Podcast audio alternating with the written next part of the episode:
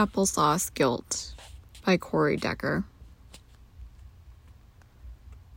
On the airwaves in the adjacent room, voices rise in a gray light, delivered by the Friday morning sky.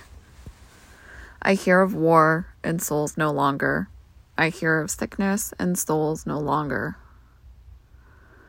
I hear of hate and souls unchanged.